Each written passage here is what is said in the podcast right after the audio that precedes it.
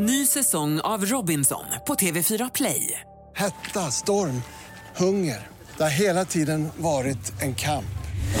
Nu är det blod och tårar. Fan händer just nu. Det. Detta är inte okej. Robinson 2024, nu fucking kör vi!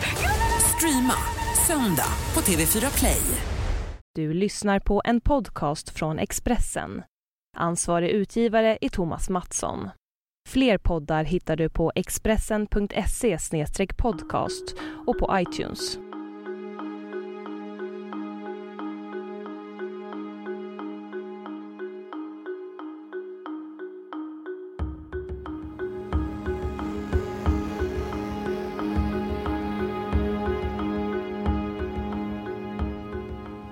Storebror gör mer än bara se dig.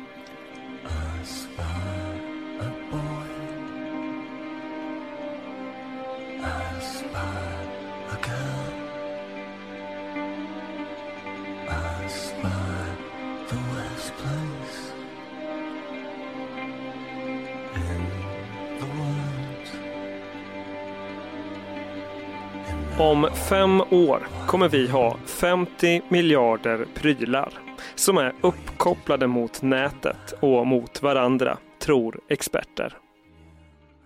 Den digitala övervakningen idag är värre än vad George Orwell någonsin kunde tänka sig i framtidsromanen 1984. Det menar FNs integritetschef Josef Kanataki. Han vill se en sorts Genèvekonvention som bekämpar hotet om massiv digital övervakning och kartläggning av våra liv. IT-forskaren Marcus Bylund säger Integritet är ett relativt begrepp. Mycket handlar om att förstå och äga situationen.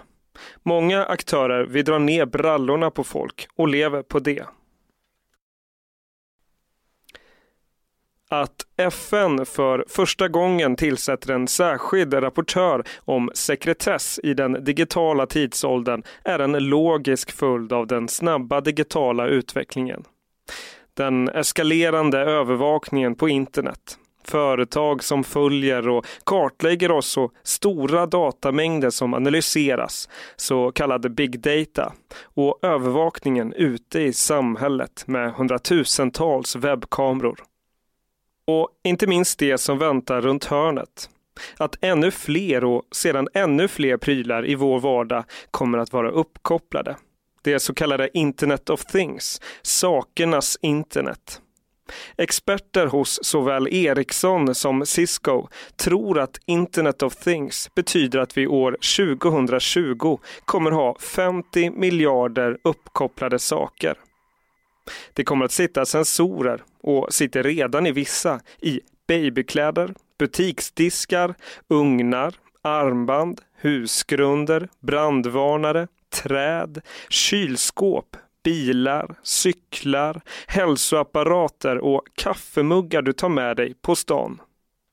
Inom industri, miljöforskning, handel, trafikforskning, kommunikationstjänster och samhällsservice kommer vi ha mängder av maskiner, apparater och funktioner som är uppkopplade mot internet, men också med varandra med hjälp av till exempel Bluetooth eller annan nyare teknik. Men 50 miljarder uppkopplade prylar om bara några år. Vad är vitsen?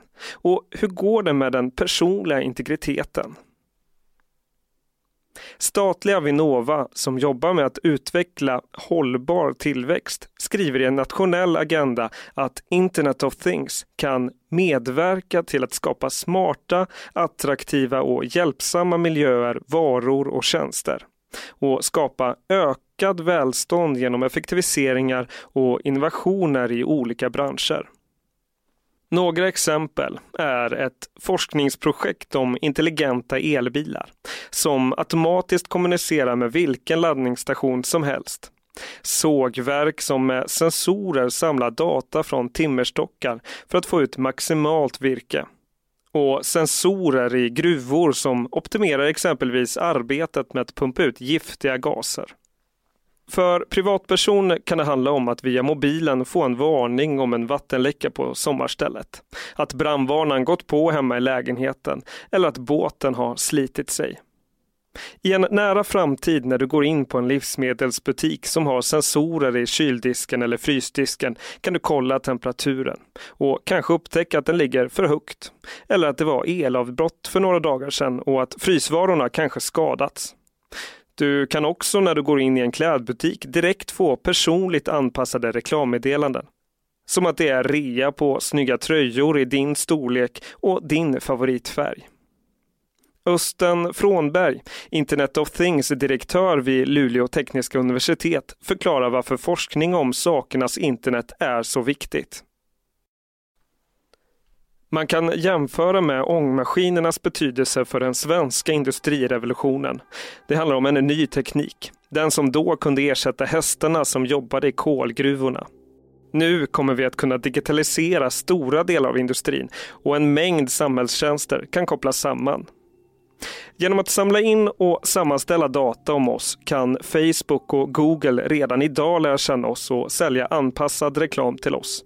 Men med sensorer som samlar in data om din och andra människors aktiviteter, rörelser, köpvanor, hälsa, vänner, resor och träningsvanor och mycket annat blir verktygen så mycket bredare och sofistikerade.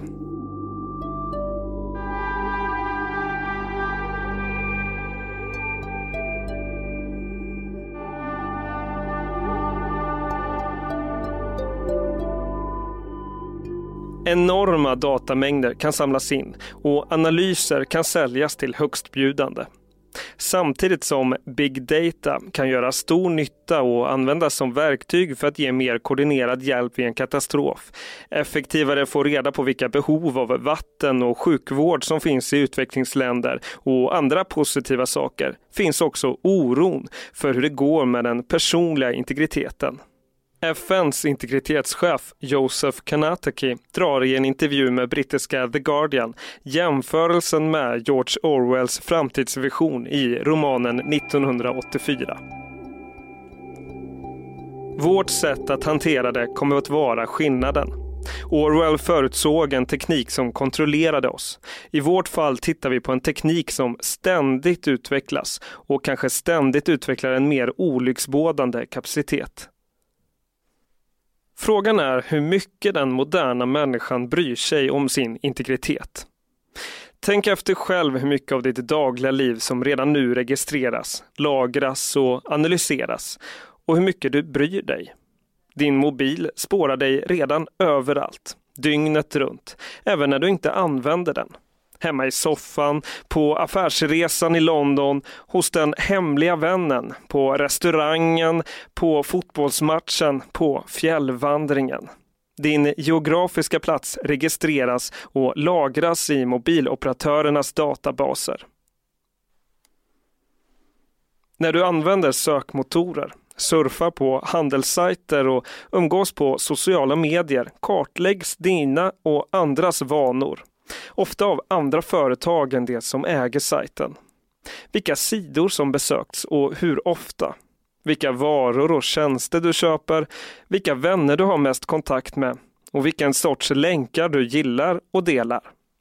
Även när du använder webbsidor hos svenska myndigheter, landsting och kommuner kartläggs dina vanor och skickas till utländska analysföretag, visar en undersökning som Dagens Nyheter nyligen har gjort. På exempelvis Skatteverkets webbplats registreras ord som skatteflykt, skilsmässa och skyddad adress och skickas till en server i USA där uppgifterna analyseras av ett företag vars affärsidé är att bygga profiler och rikta reklam. Hos Kronofogdemyndigheten är några av nyckelorden utmätning och vräkning. Hos Centrum för sexuell hälsa vid Skånes universitetshus är homosexualitet och klamydia ord som skickas vidare.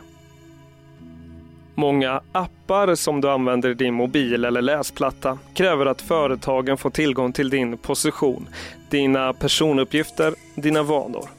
Och att dessa data sparas och analyseras står i de långa och krångliga avtal som vi godkänner utan att ens ögna igenom.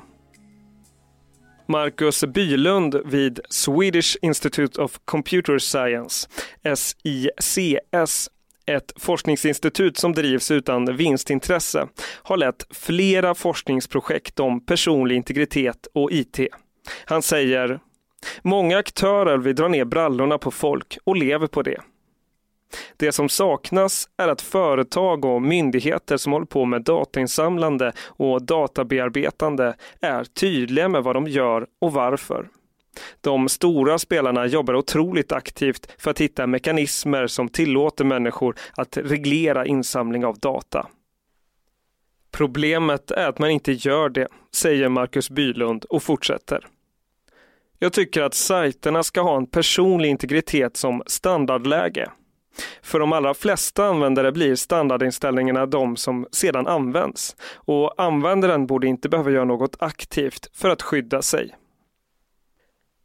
Joseph Kanataki har en ännu tuffare ton i en intervju i The Guardian.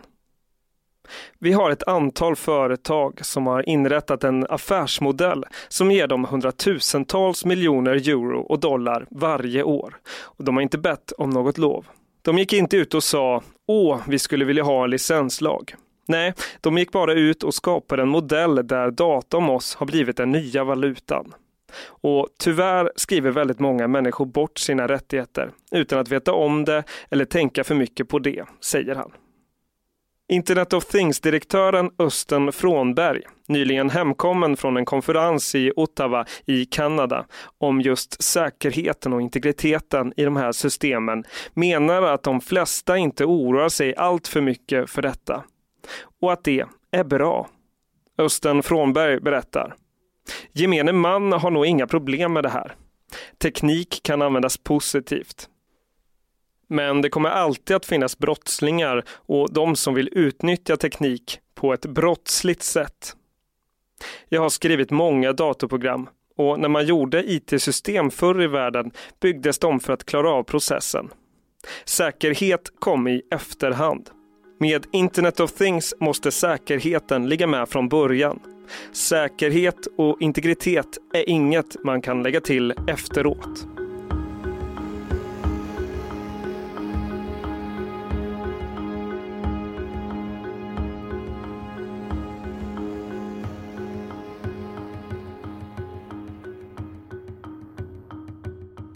Du har lyssnat på en podcast från Expressen. Ansvarig utgivare är Thomas Mattsson. Fler poddar hittar du på expressen.se podcast och på iTunes. Ett poddtips från Podplay. I fallen jag aldrig glömmer djupdyker Hasse Aro i arbetet bakom några av Sveriges mest uppseendeväckande brottsutredningar går vi in med hemlig telefonavlyssning och, och då upplever vi att vi får en total förändring av hans beteende. Vad är det som händer nu? Vem är det som läcker? Och så säger han att jag är kriminell, jag har varit kriminell i hela mitt liv men att mörda ett barn, där går min gräns. Nya säsongen av Fallen jag aldrig glömmer på Podplay.